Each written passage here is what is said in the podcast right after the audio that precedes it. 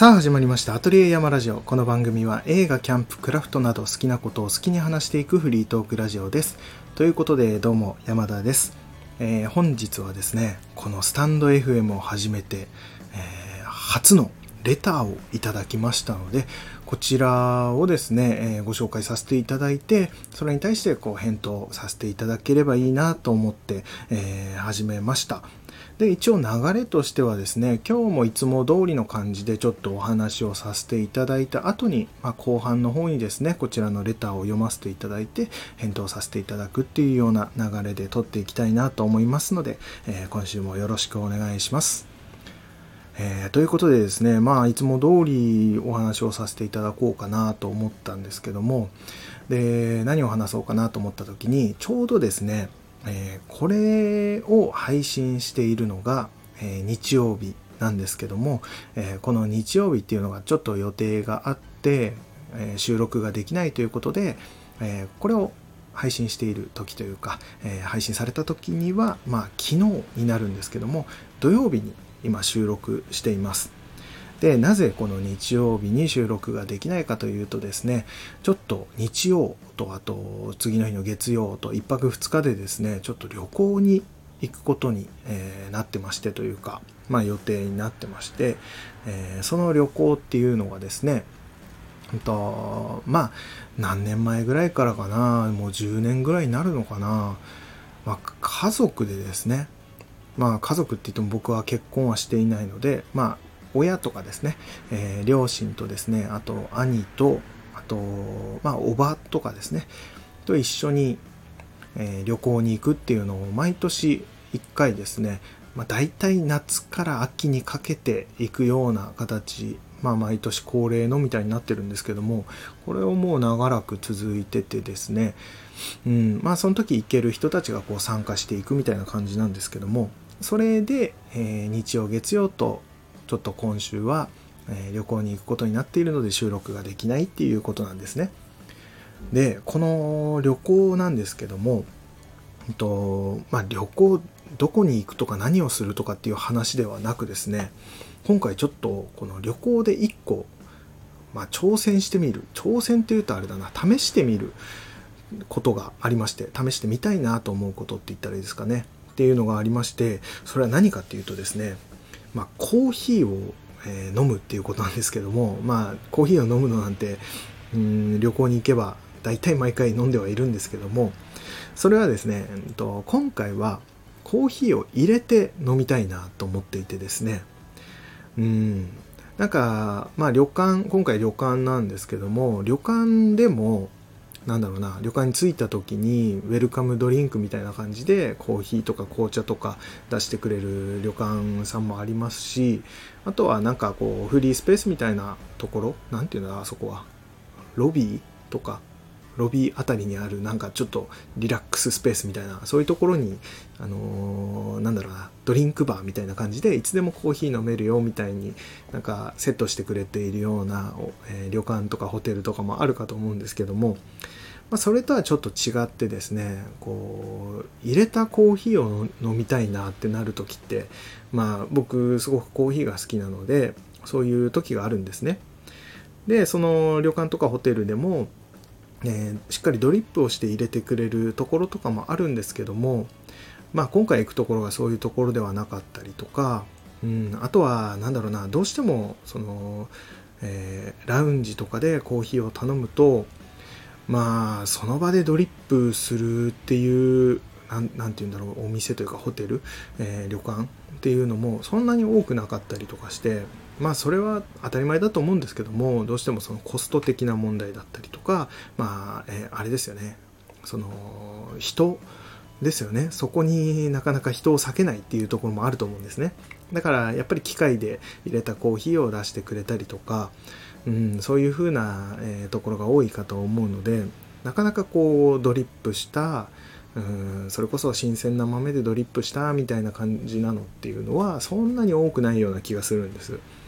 うん、だからこそそのなんだろうなそういう宿泊施設の近くって結構コーヒー屋さんがあったりとか飲めるところが結構あったりっていうのはあると思うんですけど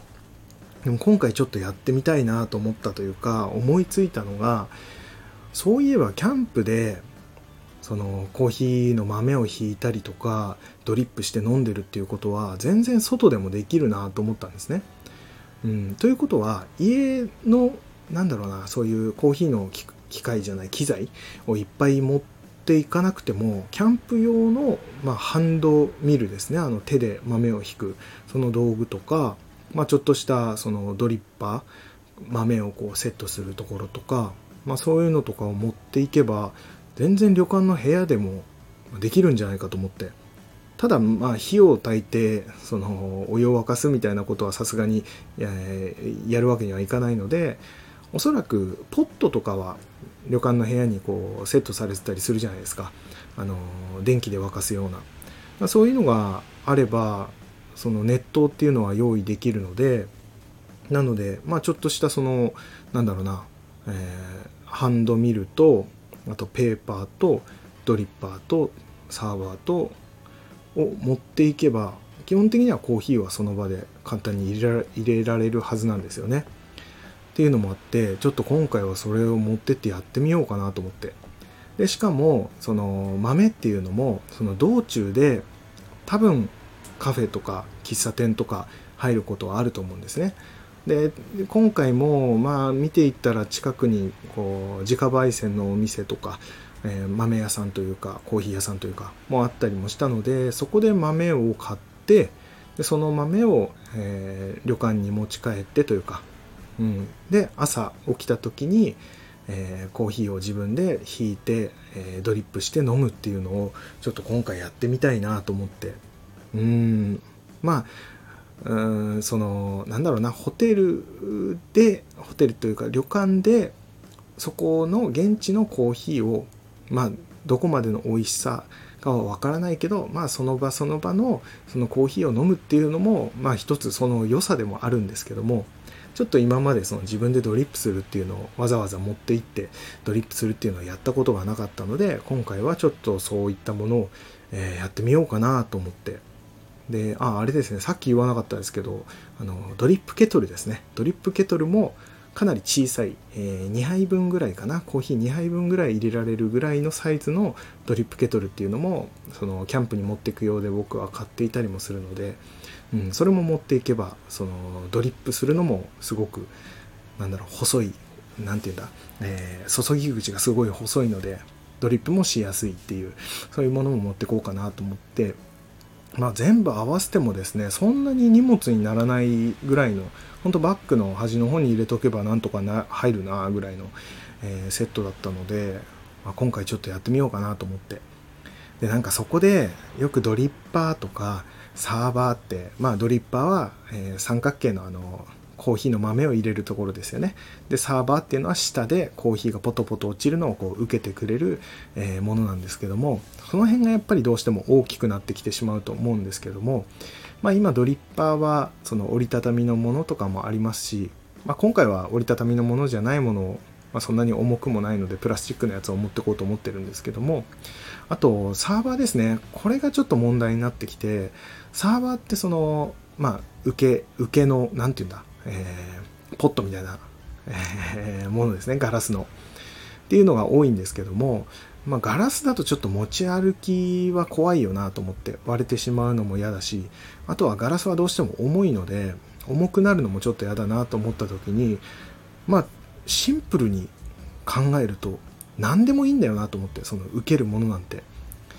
うん、言ってみればただコーヒーがそこに入ればいいだけなのでカップ状のものだったら何でもいいよなと思ってで普通にカップを持ってこうかなと思ってたんですよ。まあ2杯分ぐらい入るちょっとマグカップみたいなしかもあのあれですねキャンプ用のやつとかでちょっと大きい放浪のマグとかもあるのでそれを持っていけばまあ2杯分は入るよなとは思ってたんですけどもあなんかこれもいいなと思ってちょうどアトリエに置いてたですねあの計量カップ。あの計量カップってあるじゃないですか。よくプラスチックで、まあ、文字が赤文字で書いてあるやつでうんと何 cc を測るとかあとはまあ米とかも測れたりしますよね。1合分このぐらいみたいな。なんかそれとかを思い出したんですけどもあなんかそれがプラスチックだし軽いしそれこそ割れることも心配ないだろうしちょうどいいなと思ったんですけどもさすがにですねせっかく旅館に行って朝ドリップする時に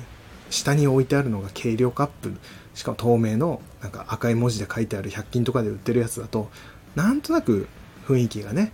うんなんか雰囲気を崩してしまうというか感じがあるのでどうしようかなと思ったんですけどあそういえばもう一個計量カップ持ってたなと思ってどこで買ったかはちょっと忘れちゃったんですけども100均なのかなあれ。なのかうん300円ぐらいでどっかの雑貨屋かなんかで買ったか忘れましたけどその同じ計量カップなんですよ。何 cc って書いてある、あの、本当に文字とかも書いてあってっていうものなんですけども、全体の色がですね、まあ、プラスチックで、プラスチック自体の色が薄い茶色なんですよね。なんかスモーキーブラウンみたいななんか雰囲気の、うん、あの、なんだろうな、ちょっとレトロな雰囲気が出てるって言ったらいいかな。うん、なので、なんだろうな、それこそ真っ赤な文字が書いてあるとかそういうのはなくて、本当に茶色っぽい薄茶色のプラスチックにしかもそのメモリとかはですね全てあの凹凸で表現されているというか、えー、書いてあるので、うん、色も、えー、一色なんですよ。その全部全てがスモーキーブラウンみたいな感じなんですね。だからこう雰囲気もすごくレトロな感じもしてなんか軽量カップだけどうーんなんかちょっとおしゃれな感じっていう風なものになってるのであこれちょうどいいと思ってしかもですねその僕が持っているハンドミルですねあのキャンプで使うコーヒー豆を引くハンドミルなんですけどもそれのサイズがですねちょうどよくその計量カップにスポッとはまるサイズでスタッキングができるんですね、まあ、場所を取らないようになるっていう、まあ、そんな感じのものを持ってですね今回はちょっと朝ドリップをしてみようかなと思ってですね、えー、考えていました。っていうような感じで、えー、毎年行く旅行の中でもちょっと新たな変化をこう加えていくとまた新たな楽しみになるかなっていうような感じのうーんまあ一つの、えー、試みでした。っていうまあまたやってみてよかったらまた話したいなと思います、まあ、そんな感じですね。うーんっていうような形でまあちょっと前置き前置きじゃないえーと、その枕話みたいな感じでちょっと先にさせてもらいましたけどももうすでに123分経っちゃってますね。はい。ということで、まあ、こんな話、まあ、いつも通りの話はここまでにしまして、えー、今日の本題ですね、えー、いただいた、えー、レターを読ませていただいて、ほんで、えそれに対して返答をさせていただこうと思います。ということで、えー、今回いただいたレターを読ませていただきます。えっ、ー、と、アテナとか、アテナ？じゃないな。えっ、ー、と、その方の、いただいた方のお名前とかは特に入っていなかったので、えー、文章だけ読ませていただきます。えー、いつも楽しみにしています。山田さんのように好きなことを仕事にしていることに憧れます。大変な面もあるかと思いますが、それに屈することなく好きなことを貫き通す姿勢、とてもかっこいいです。これからも応援させてください。という形で、はい、いただきました。もうすべてが嬉しいですね。全部嬉しいレーターですね、これ。ありがとうございます。なんか、こういう、なんだろうな、うーん、応援してますとか、なんか、憧れますとか言っていただけるのって、もう自分としてはそんなそんなそんなっていう風なもう本当にただ好きでなんだかんだやって、うん、生活するのももうカツカツの状態でやってるような人間なので、えー、そんな言っていただけるような、えー、人間ではないんですけどもただこういうこういうなんだろうすごく嬉しいこういったレターを書いていただけるっていうのがもうなんか自分をこうなんだろうな自分のやってきたことをすごく肯定していただけているっていうようなそれを本当にうーんなんか言っていただけてる感じがすごい嬉しくてですね。なんか本当にシンプルに嬉しくてああこれからも頑張っていこうっていう風に思えるようなそういったレターでございますね。本当に嬉しいです。ありがとうございます。えー、こういった、まあ、レターだったりとか、まあ、YouTube とかその SNS とかもそうですけどもあのコメントをいただくとか、うん、いいねを押してもらえるとかそういったことって本当にシンプルになんだろうな自分のやってることを評価してもらえているとかうんなんか自分のやっていることに反応していただけるっていうことってやっぱりうん、まあ、僕は特になんですけどもその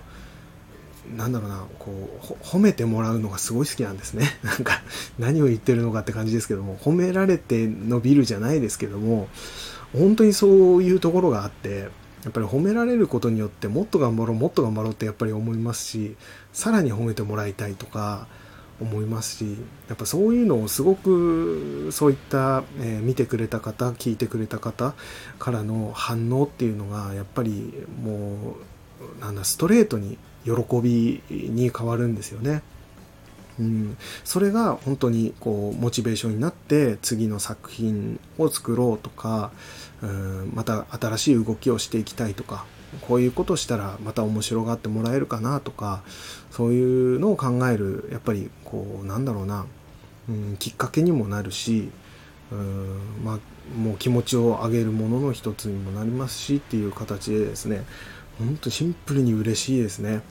これはうんなんかこう僕もですねそのラジオとか好きだったりとかうん、YouTube を見てたりとかすごいあるんですけどもその他の番組さんというかまあ僕が好きな番組さんにあの僕もこういうお便りを書いたりしたことがあってですねでやっぱりそのお便りを書く時って、うん、まあ本当に思ってることを伝えるっていうのとかもあるんですけどもそれ以外のところでやっぱりこういう配信とかで読まれるとかうん、ラジオで読まれるとかうんそういうことを考えると、まあ、どんな感じに書いたらこう喜んでもらえるかなとか読みやすいかなとかそういうことを考えたりしてそれこそ点の入れる場所とかうんなんだ語尾の感じとかなんかそういうのを考えて書くことが結構あるんですね。で内容とかもあんまりこう細かく書きすぎちゃうと結局読む方も大変だしとかなんかそういうことを考えるとなんだろうな結構僕は時間をかけて書いたりするんですね。うん、でよしこれで大丈夫だと思って送信ボタンを押してで実際にそれが読まれる時なんかも結構ドキドキしながらこう聞いてたりもするんですけどももう緊張しながらですよねもう聞くような感じになったりとかするんですけども、まあ、僕はそういう感じではあるんですね皆さんもっとこうお気軽に、え書いてたりするとは思うんですけども、まあ、そういうふうな経験も僕もあるのでこういうふうになんだろうなお便りを書いてくれるっていうのは結局その方の書いてくれた方のお時間を、まあ、僕に向けてこう使ってくれているというかそういうものだと思うんですよね。でこれって本当にありがたいことで僕特にこの時間っていうのを結構大事に今ですねもうここ数年すごく大事に使ってきている人間でもあるのでやっぱりそういった感覚からすると本当に貴重なお時間をいただいているなと。でもともとこのラジオを聴いてくれているっていうだけでもうん僕に時間を割いてくれているっていうそれだけでも嬉しいのにさらにそこにコメントを、えー、入れてくれるっていうのはやっぱりうんなんだろうもう本当にありがたい。でそれによって僕が、えー、すごく嬉しくなるっていうのはもうなんだろうなもうあもうありがたいしかないですね。もう、うん、うまく伝えられないですけども、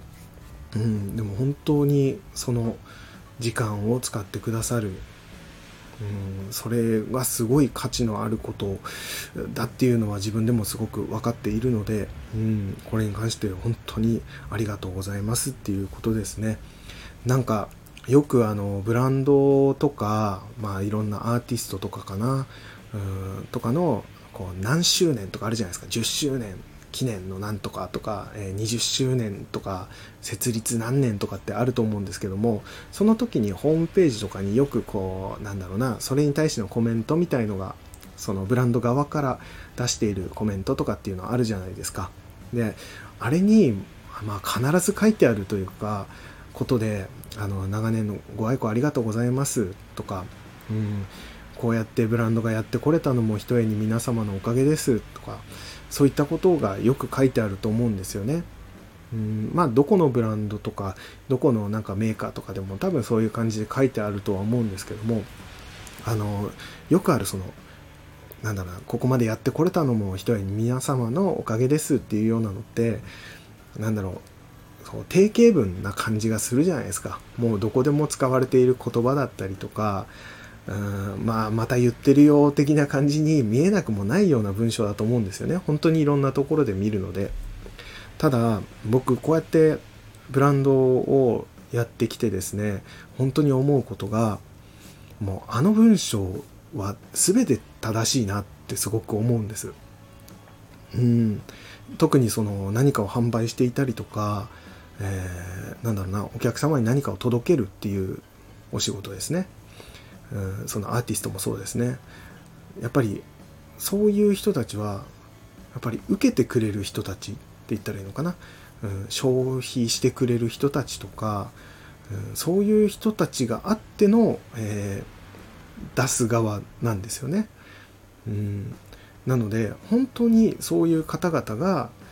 こうまあシンプルに買ってくれるっていうこともそうだしうん、応援のメッセージをくれるっていうこともそうだし、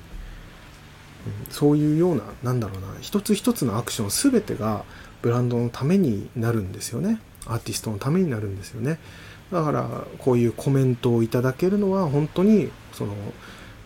その作り手の気持ちを上げてくれるとかあとはまあそういったコメント欄を盛り上げてくれるとかっていうのにもつながりますし実際に物を買っていただければそれはシンプルに、え